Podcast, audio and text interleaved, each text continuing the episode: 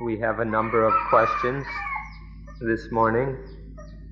I'll read the questions in English and then translate them to the best of my ability into Thai. Is it possible to practice anapanasati without first understanding dependent origination and the five khandhas? I think wisdom is developed from meditation, not from books. I do not like to read books and listen to Dhamma talks. I don't understand. Maybe it is better for me to stop practicing anapanasati. If you ask the question that way, then we will respond with another question if that's how you feel, then why bother practicing anapanasati? If that's how you feel, why are you wasting your time practicing anapanasati? If one is practicing anapanasati, one ought to know why one is practicing it. If we speak about wisdom, we have to have some understanding of what wisdom is. Otherwise, we don't really know what we're doing. We don't really, we're not really meditating. The reason we practice anapanasati is in order to have a life free of dukkha, a life that is free of all problems. We study Paticca Samuppada or dependent origination because it helps us to understand in the beginning what dukkha is, what our problems are, and how they happen. This is just for a start. It's not the end. But the more we understand what our problem is, the more we will understand how to meditate in order to solve the problem. So there's the understanding about what our problems are, what dukkha is, and there's the way of practice for dealing with those problems and eliminating dukkha. And so these two go together. To put it a little more briefly, dependent origination helps us to understand ourselves, to understand our own lives. And then it shows us what we need to do in order to solve the problem of our lives. But at this point, we're still unable to solve that problem. And so, for, so we must also practice anapanasati until we have the ability to solve the problem. So we could say that understanding dependent origination is like our map that shows us where to go, where to walk. And then anapanasati is walking according to the directions of the map. The two must go together. You can't have one without the other.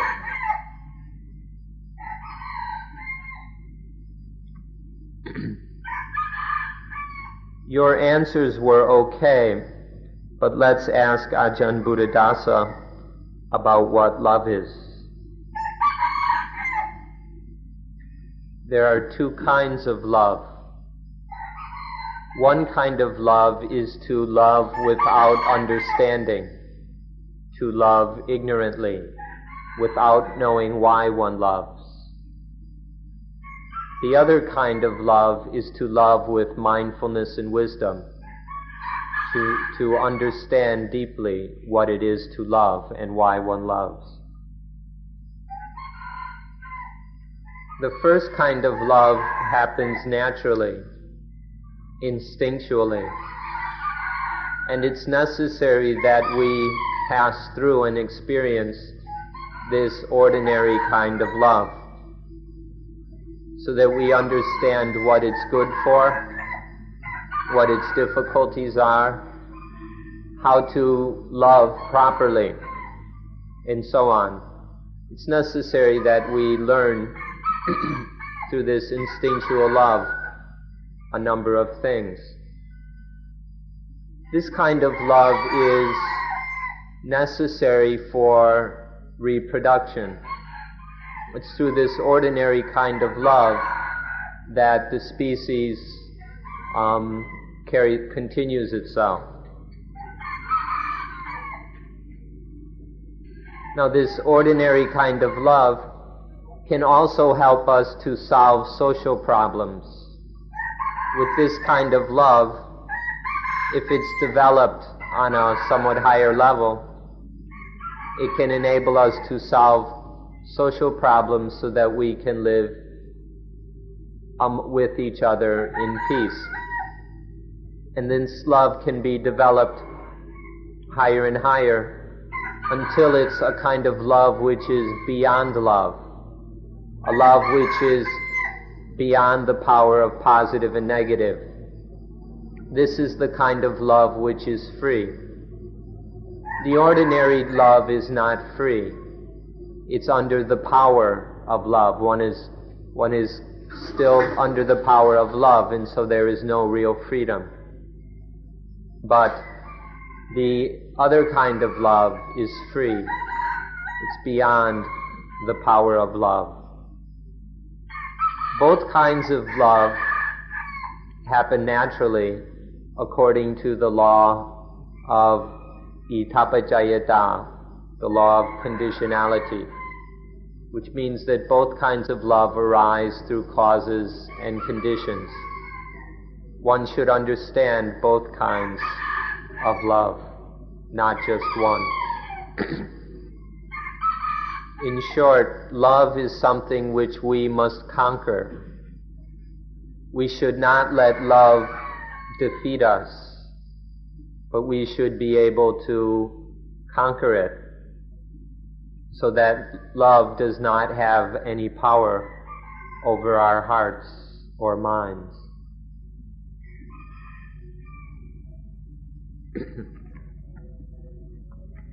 Okay, here we have a series of questions. We'll see how they go. you have spoken at length about using the law of nature to explain and justify Buddhist philosophy and practices. Yet, even within this impermanence that highlights the law of nature, virtually all living beings are giving individual and or collective mechanisms for violent self-defense when attacked. How does this aspect of the law of nature relate to Buddhist anapanasati and human self-defense needs?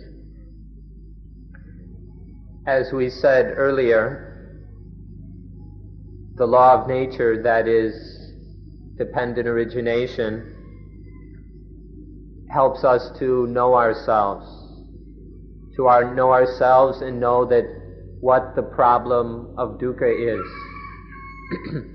and then it shows us what we must do to end dukkha. It shows us how dukkha ends. But still we can't reach this end of dukkha. And so we must practice anapanasati. Anapanasati is the way to develop ourselves so that we can reach the end of dukkha. When we have reached this end of dukkha, then our problems are finished. There's no more problems left to worry about. And then we have received the best thing that human beings can get from life. So, in short, the law of idappaccayata, conditionality or dependent origination, paticca samuppada, shows us what's wrong and what to do about it. And then anapanasati is the way to do what needs to be done until we are successful. Because our minds, because our lives are under the power of positiveness and negativeness, we're always spinning around and acting according to this power of positiveness and negativeness. And so there is, there is no real freedom in our lives. And this is dukkha. This lack of freedom always being at the beck and call of positive and negative is dukkha. Dependent origination helps us to understand this and then shows us the way to get free to liberate ourselves from this bondage to the positive and the negative. And then we practice anapanasati in order to get free. So, in short, what this is about is conquering the positive and the negative, conquering all problems instead of letting them conquer us and enslave us. Under Paticca Samuppada is like the map, and Anapanasati is like the traveling. To travel, you need a map. But a map without traveling is meaningless. So these go together. The map and the traveling are inseparable. Because there are problems in life, we must solve them. But to solve them with violence just increases the dukkha. To have a problem in the first place is dukkha, and to solve it through violence just makes more dukkha. So we should learn to solve our problems without violence then we will not add to the dukkha of having problems. Now you should understand that problems are of two kinds.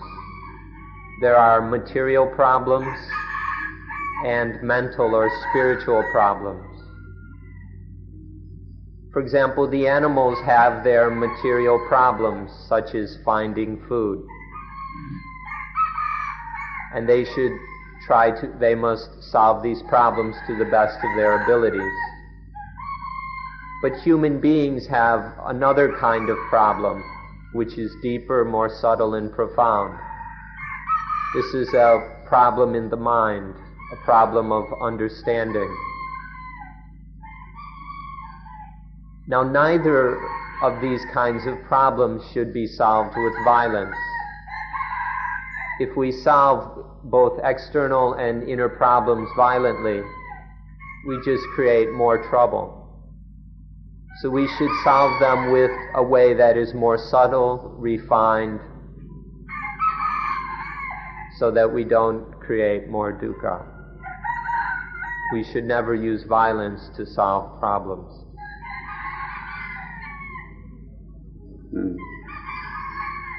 The question was what do you do when personally faced with murder, rape, robbery, etc.?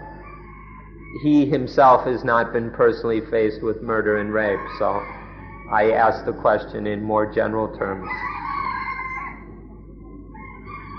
This, once again, problems are of two kinds. There is the more self, uh, more superficial, shallow kind of problem, which is external and then there's the more subtle, profound problem, which is internal.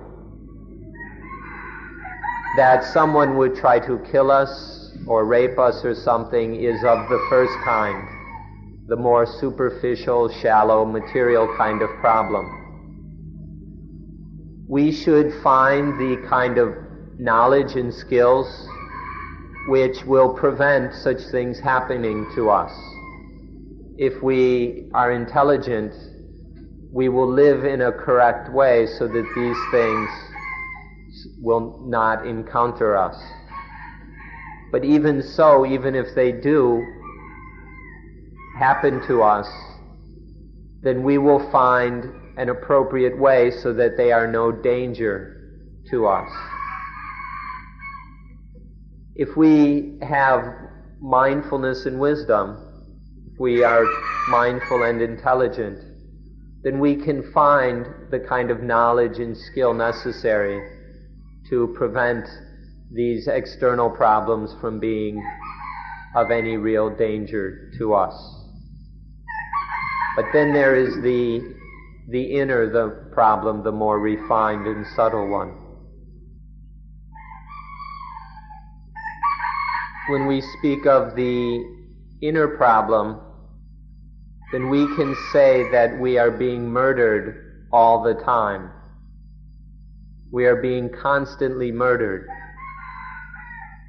And we are being raped violently all the time. These, the criminals, the criminals which are murdering us and raping us all the time are the defilements greed, anger, and, and ignorance, stupidity. These defilements are murdering us and raping us all the time. This is the problem which is truly important. This is the problem that we need to solve. As far as the material external problems, these are not so difficult to solve. They can be dealt with using ordinary worldly knowledge, which is quite easy to find if one looks. That's not a serious problem. The serious problem is this spiritual murder and rape, which is going on constantly in each of us. This is what we must protect against.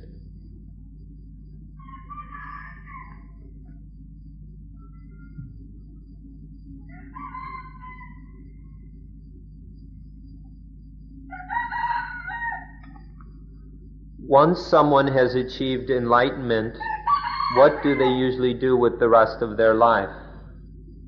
I guess it wouldn't be their life, it would be the body's life.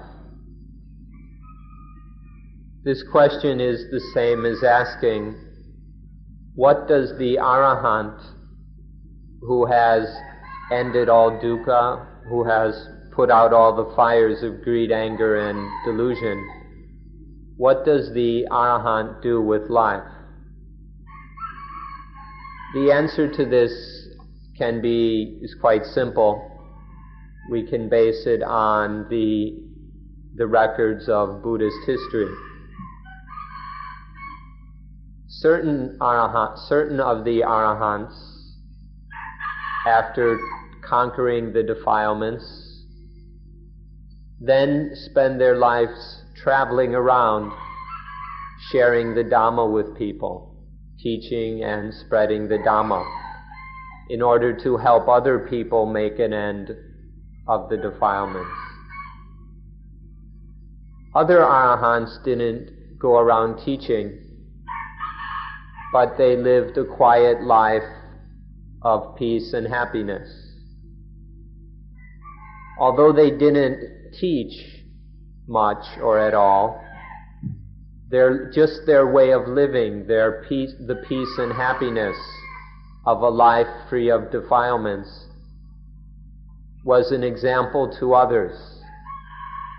And so although they may not open their mouths, when other people would see them, just seeing them and their happiness would encourage other people to get interested in Dhamma and living and practicing in order to have that peace and happiness. And then some arahants would even get somewhat, would help somewhat with social problems to the degree that it's appropriate for an arahant to help with social problems and also to the degree it's possible to help. they would help, they would use their understanding of Dhamma to help address the problems of society. So, it's not really a problem to ask what what does an enlightened being do with their life? It's quite simple. One, one helps people. And there are these three ways to choose from.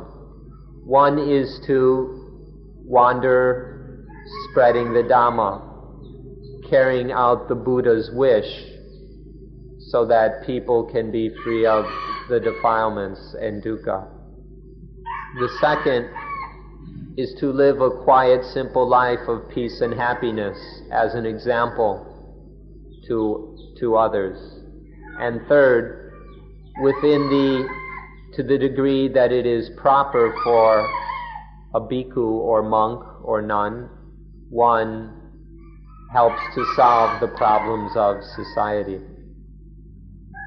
But the genuine wish or intention of the Buddha was to work together to help, to, for everyone to help each other, to conquer the defilements so that there can be genuine peace in this world.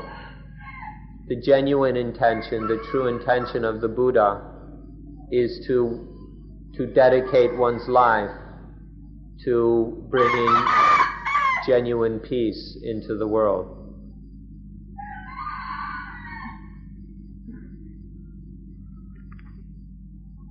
Next question.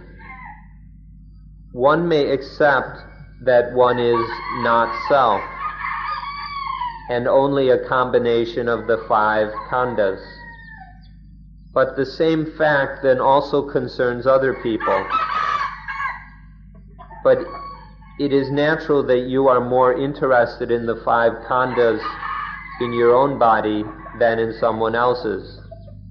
Is it really logical to get rid of a self by the five khandhas?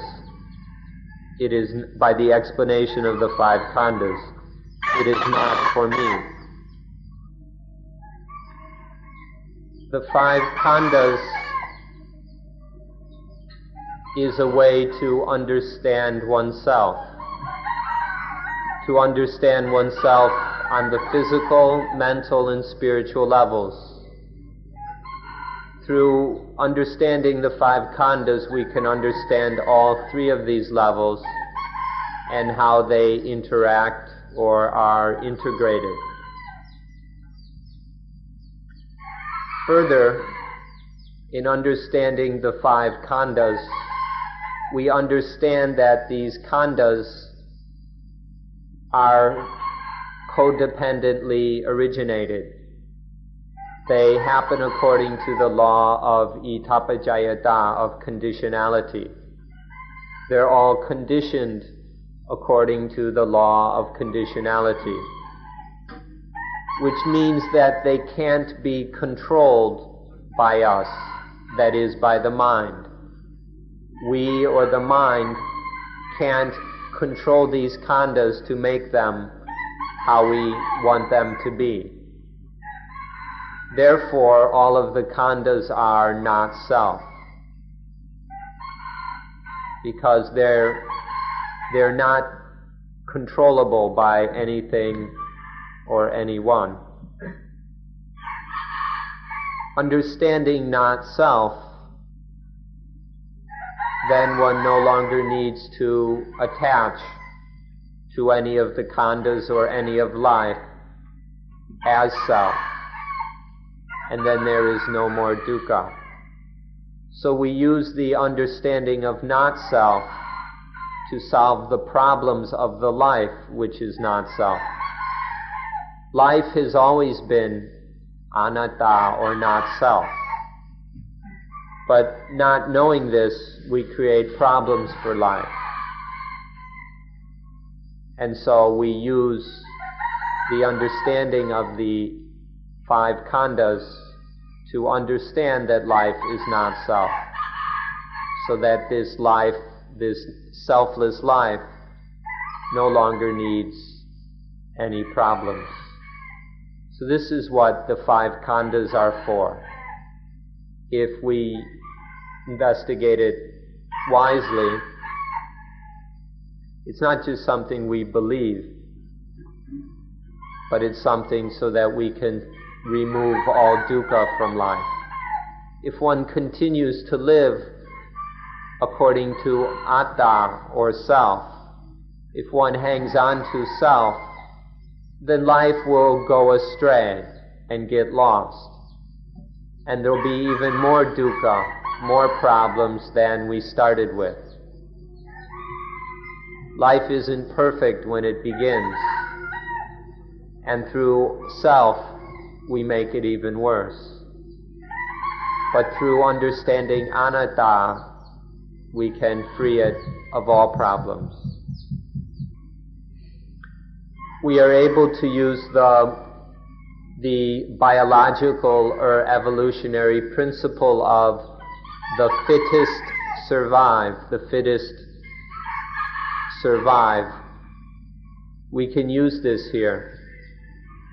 We can use this principle in order to improve and develop the five khandhas so that they are truly fit, so they are most fit, which means they are appropriate, ready, proper, and fit for living in this world without dukkha. When the khandhas are the most fit, then there is survival. So we can we can use the understanding of the five khandhas in order to be the most fit, and then we will survive.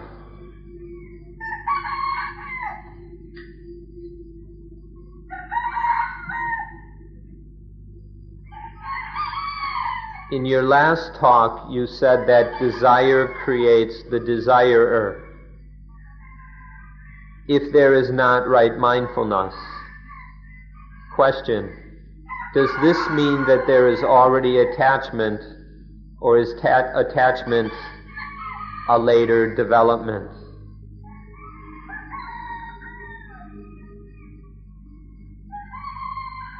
The question isn't so clear, but I'll translate it, see what happens. You can see this for yourself quite easily. When there is hunger, then there is the hungry one, the one who hungers. Which comes first, the hunger or the one who is hungry? If you watch carefully, instead of just thinking about it, but observe, you'll see. The desire happens, and then the desirer. Which one comes first, you can, ought to be able to see for yourself. But what matters is to not let any of these problems happen. To not let the problem of hunger and the hungry one, desire and the desirer to happen in the first place. To use the most profound mindfulness, intelligence, and wisdom so that these problems don't happen to begin with. And then there is no hunger and no one who is hungry. There is no desire and no desirer. And so there's no dukkha, there's no problem. We, we live without any problems, without any dukkha. In short, what this means is to use mindfulness and wisdom to prevent the defilements from happening if we prevent the defilements, there's no desire and there's no hunger. And so, what's the problem? The real question is here, here is, are we able to sublimate or transform the hunger? can we transform this hunger into a matter of wisdom? Can we transform it into the hunger for wisdom, the hunger to understand? If we can sublimate or transform desire and hunger into the direction of understanding the truth, then the problem will end itself. There won't be any more dukkha, there won't be any more desire or hunger. Hunger bites its owner but mindfulness and wisdom doesn't bite its owner. So we should transform all hunger into a matter of mindfulness and wisdom so that it won't bite us anymore. And then our life doesn't have any more problems. If we hold on to something, or if you want to call it attachment, but it hasn't reached the level of attachment to self, then it's not a problem. But when we use the word attachment, we're always speaking of attachment to self, or what is called in the Pali attavadupadana. The upadana or attachment that makes us say me, mine, self. The kind of attachment that leads to us talking about self, to the concepts of self. Once there is attachment to self, then there is the problem then dukkha is full scale and complete. Before there, if there's no attachment to self, there isn't really dukkha, but still there are the natural difficulties and hassles of, of life, of the Vedana and how to respond to things and so on. But the essential thing is to have the wisdom to prevent this attachment to self. Because that's where it really becomes a problem and dukkha. So our task is to, to live without this attachment to self. Another way we can speak of this is how can life live with things that are not self? How can life live with things that are not self? If we understand this, then we won't have any trouble with life to take life as being self is instinctual. It's a kind of instinctual understanding that we see life as being self. Even though it's instinctual, it leads to the problems that we have been talking about. So we must learn to transform this instinctual understanding into wisdom, into genuine intelligence. If we can transform or even sublimate the instinct of self so that it leads to the developed wisdom of not self, then we can bring about a reconciliation between the instincts in wisdom. They need not be in conflict. But we can take that instinct, instinct of self and for self preservation and develop that so it's no longer just instinctual, but it's what we call a developed knowledge so that there's we achieve the highest benefit for oneself, which is to be free of all dukkha, which we can, which only happens through seeing that this self is not self. It's not really self.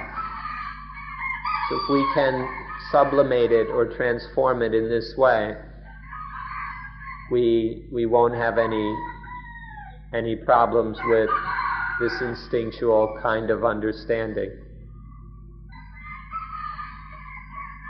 It's like the instincts have a self in order to attach to it.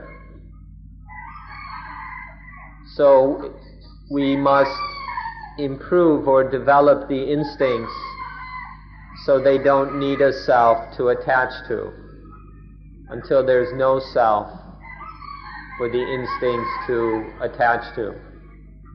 In this way, the instincts can be developed or transformed into wisdom so that we don't have any more trouble with life.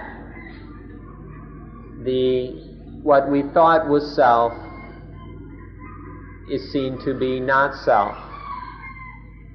And then there's nothing to attach to. And not attaching to anything, there are no difficulties or hassles in life.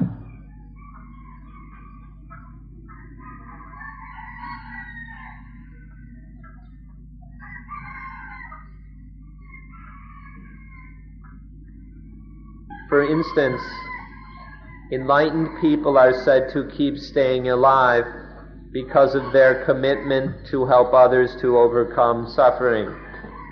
Would this be an example of selfless attachment? Or otherwise, what keeps the commitment from fading away? The Arahant, or you, the so-called enlightened being, who has transcended all self doesn't have any self to attach to. For the Arahant, there is no self to attach to. And so the Arahant has no dukkha, has no problem. Empty or void of self, the Arahant is full of wisdom. But this doesn't erase or annihilate kindness, friendliness, and compassion. Just because there is no self doesn't mean that there is no compassion. And so when seeing the people still suffer because of attaching to self, the Arahant will do what can be done to help them to to have a self which is no longer attached to as self. The Arahant will help others to see for themselves that there's nothing worth attaching to self until those people have no more self to attach to and are themselves free of dukkha. So the Arahant in being void of self and free of all trouble is full of wisdom. If there is still attachment, one cannot really love another. If there is still attachment, that any love will be selfish. If one still has self, then love will be tainted by this self and selfishness. And one will always be trying to use love for one's personal benefit. This is unavoidable. But when there is no more attachment, when one is free of self, then love is pure. And love will not be used or twisted by ego or by selfishness. So there are these two very different kinds of love. The love where there is self, where there is attachment, which will always be selfish.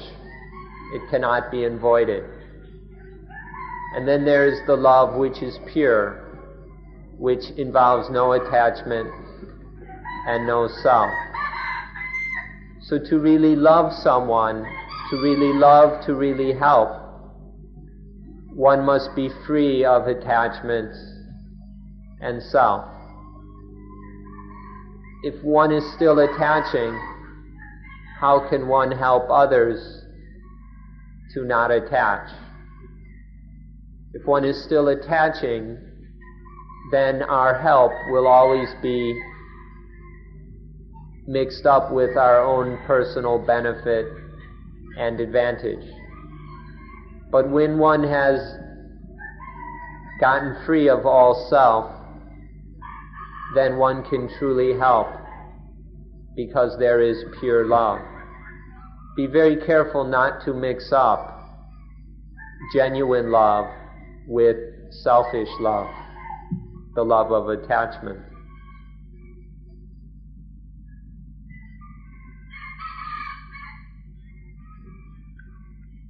This question is very long, which means it's hard to translate. So I may summarize it a bit. By means of anapanasati, while walking among the coconut trees, and by regarding my physical body, I have had a strong direct experience of the impermanence and changeability of all things in the world. During this experience, I was aware that the body was not my body. The experience was not mine. Just as surely I was aware of a self that was the vehicle of the experience. By this I mean I was having the experience. The self was the same self that usually inhabits the body that's not my body with the same memories and same personal identity. My question is this although I understand not mine, I am confused by not self. So far in this course, the distinction between not me and not mine has not really been made. They're generally mentioned at the same time. Is it usual to experience one without the other? At first, we are still stupid. There's a great deal of ignorance or avijja. And so life is full of self, nothing but attachment, self, selfishness, and dukkha. But then we learn from that attachment and that dukkha, and we become more intelligent until we reach a level that is, is we've seen the hassles and troubles of a life full of self. We've seen the dukkha of all that attachment. And then we reach the level that can be called the self of wisdom. At first, there is just the self of ignorance, or the stupid self. Then we come to a level of where there's the wisdom to lead, to live life correctly. And this can be called the wise self. And then through living correctly, further and further, we come to the stage where one sees that nothing is worth clinging to as self. There's nothing worth taking or to be self or regarding as self. This can be the called the level of the self which is not self. So if we go through, we repeat this again. At first there's the totally ignorant self the self that is full of dukkha because of attaching to everything. Then there is the self which is half wise. it has the wisdom to start living correctly in order to really develop. But there is still this feeling, this sense of being self. But then in, in the end, there is the self which is not self. If we still want to call it a self, we need to be clear that it is not really self. It is really not self.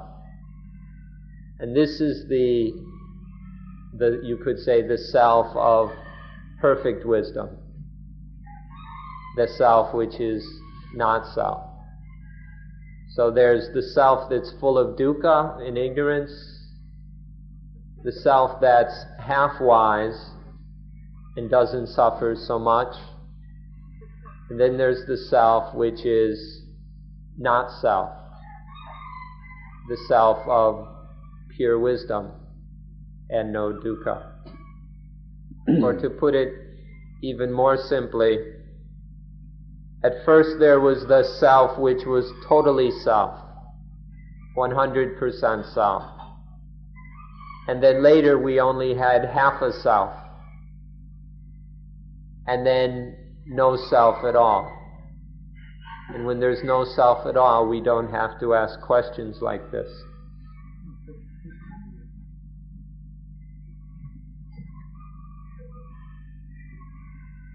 Then, same person asks further, Can you explain your own experience of not me? Or is it an inference you have deduced from your experience of not mine? After we have practiced anapanasati well enough, we have the experience that all things are impermanent have the inherent quality of dukkha and are not self.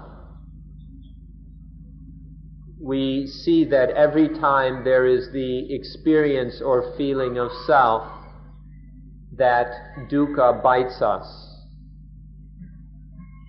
Seeing this, we live carefully, mindfully, not giving any opportunity for this feeling or experience of self to happen so that it can't bite us. But even if sometimes we are, we slip, are a little careless or make a mistake, we're still smarter than we were before. And so there is less, less dukkha to bite this self which is not self. Whenever we are careless and think or experience self, then life bites. Then life is changed into the a situation of biting, and life bites its owner. So remember the different symptoms of life biting its owner that we mentioned earlier. Sometimes love bites, sometimes anger bites, sometimes hatred bites, sometimes fear bites, sometimes worry bites, sometimes um, worrying about the future or longing after the past bites, jealousy bites, envy bites, possessiveness bites. When we don't, when some negative experience happens, we, we don't want it to happen. We want to get, want to get rid of it. And that aversion bites. Positive experience happens, we want it, we desire it, and that wanting and desire bites. If we understand this, then there is a technique, there's a principle and a technique or a method to not let the self arise when we make contact with positive and ne- negative experiences. And then these positive and negative experiences don't bite, and life doesn't bite its owner. There's a way to do this if we are careful. I've read that the mind in meditation goes from a state of beta wavelengths to alpha wavelengths. In this state, the subconscious mind becomes more dominant. Does anapanasati explore the subconscious mind in any way? Um, the first part of the question I cannot translate properly, but it really is irrelevant to the the question at the end, so I'll just translate the question. If we have practiced anapanasati correctly, deeply, and successfully until reaching the level where we are well versed or expert in anapanasati, then the understanding that has been developed through this um, expert practice of anapanasati will remain as merely subconscious understanding or experience. So that whenever a situation arises in life that understanding or that has come from the practice of anapanasati will be available for dealing with the problem. Okay, um, I've tried to keep asking the question because our usual Western fascination with the subconscious doesn't interest Tan Ajahn in the theoretical way that Western psychologists like to talk about it. Instead, he replies like this When we, you should know that the subconscious has two aspects the wholesome and the unwholesome, or the beneficial and the harmful. This one can experience how the subconscious can help us and harm us. Through really practicing anapanasati, then one will have the deep experience of impermanence, of dukkhaness and not self. And this understanding will then be subconscious, so that whatever we meet in life, we will know it as impermanent, having being inherently dukkha, and not self. In this way, the subconscious, this subconscious understanding or experience will be solely beneficial. And all the harmful, unwholesome aspects of the subconsciousness will be calmed away. They will disappear. So there will remain only a subconscious which is able to understand impermanence, dukkhaness, and not self. And so it will be a beneficial subconscious. So his reply is solely in practical terms rather than talking about a theoretical concept.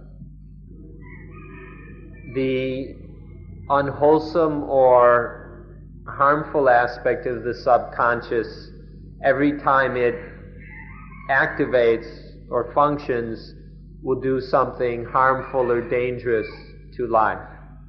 It leads to life experiencing dukkha and stress and all kinds of problems. But the that aspect of the subconscious which is correct which is wholesome and beneficial, leads to dealing with life correctly and brings about a perfection of everything we need in life. Not what we desire, but what we, we need. This correct or beneficial aspect of the subconscious is called parami. Parami, which means that which leads to perfection. They're often translated as perfections, but they mean that which brings perfection. The unwholesome, harmful aspect of the subconscious is called the anusaya, or the defiled tendencies. You can call it a collection of evil and harmfulness, a collection of harmfulness. The other is a collection of that which is useful and healthy and beneficial If we understand the subconscious in this way, it will make it easier for our study and practice. There is the parami aspect, which leads to perfection of what we need, and the defiled collection of unwholesome tendencies, which just helps to make more problems. Ordinary people have a subconscious which is just these undefiled tendencies or these defiled tendencies. I asked if he meant this 100% that ordinary people have subconsciousnesses which are 100% the anusaya. And he said, well, if they're 100% ordinary, then they have 100% defiled tend- anusaya subconsciousness. If they're totally worldly, then that's all their subconscious will be. They're always ready to love, get angry, hate, fear, be envy, jealous, worry, even in their dreams. Why do people who understand dukkha or dukkhata and dukkha and atta and dependent origination know that they should apply themselves and know they should apply themselves to the Four Noble Truth and to the Eightfold or Tenfold Path, and yet they don't. In other words, how does one explain the human tendency of irrationality in terms of dukkha and dependent origination? It's like they've got a map, they've got the best map in the world, but they refuse to travel. They refuse to walk according to the map. Why this is so is they don't know, this is hard to explain. It seems that there is still bait in the world which is tricking them there's all kind of bait that keeps them attached to the world, wanting to have fun, wanting to be entertained, wanting to be loved, wanting to own things, wanting pleasure. The deliciousness, the pleasure, the loveliness, the creativity, the excitement of the world is a kind of bait which keeps them stuck in the world, and so they have no interest in walking according to the map. But once they see how this bait just makes them stupid and keeps them wallowing in dukkha, then they begin to practice anapanasati. And if they practice seriously and correctly, they can overcome the alluring qualities of all that bait. All they know is the name of dukkha. They know the name of dukkha. They can say the word, the sound, but they don't know dukkha itself. They don't really know the reality of dukkha. And so they don't despise and fear dukkha.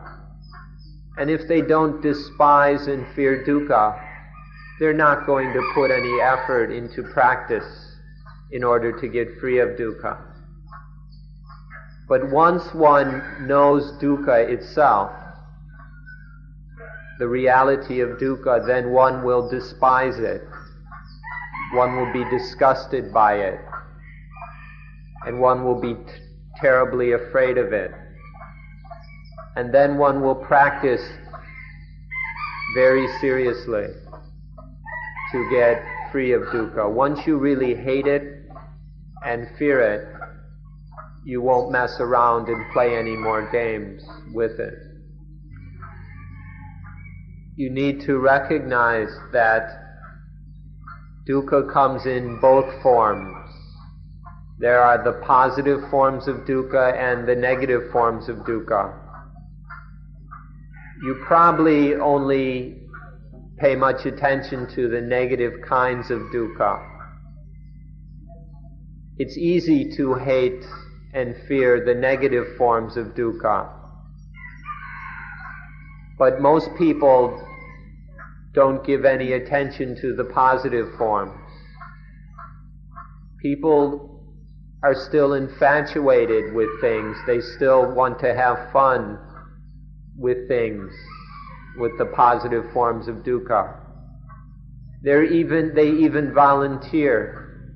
People are totally willing to experience the dukkha of positive things because they're so infatuated and obsessed with these things. The primary example of this is sex. Sex is such is so very positive for people. And so they're very willing to experience the dukkha of sex because of this positiveness. But once we see that even in the positiveness there is dukkha, there is entrapment, there is slavery, there is stupidity, then one begins to despise and fear even the positive kinds of dukkha. And then one can begin to get free of those things.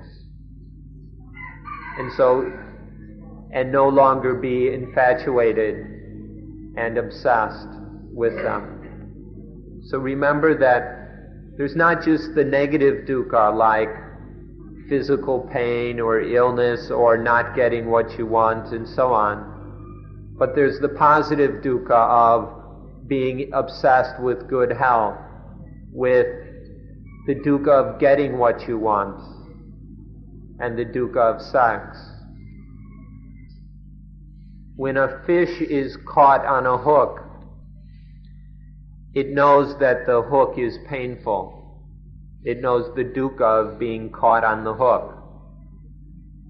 But we're not as intelligent as the fish. This hook that we're caught on, we're dangling and wiggling from this hook, but we think it's fun. We think it's entertaining, exciting, beautiful, wonderful. And so we don't hate or fear the hook. In fact, we seek it out. And we pay lots of money to get hooked. The fish isn't like that. It knows that the hook is dukkha. It hates and fears the hook. But we're not like that we have no hate or fear for the hook. And so we continue to diggle, dangle and wiggle from the hook. So, last of all, thank you. Um, time is up for this morning. We'd like to thank you for coming here with your interest in Dhamma and to which gives this place value. Suan Mokkh is only of value, and our life is only of value here when people come to study and investigate the Dhamma. So we thank you for making this place and our life worthwhile. That's all for this morning.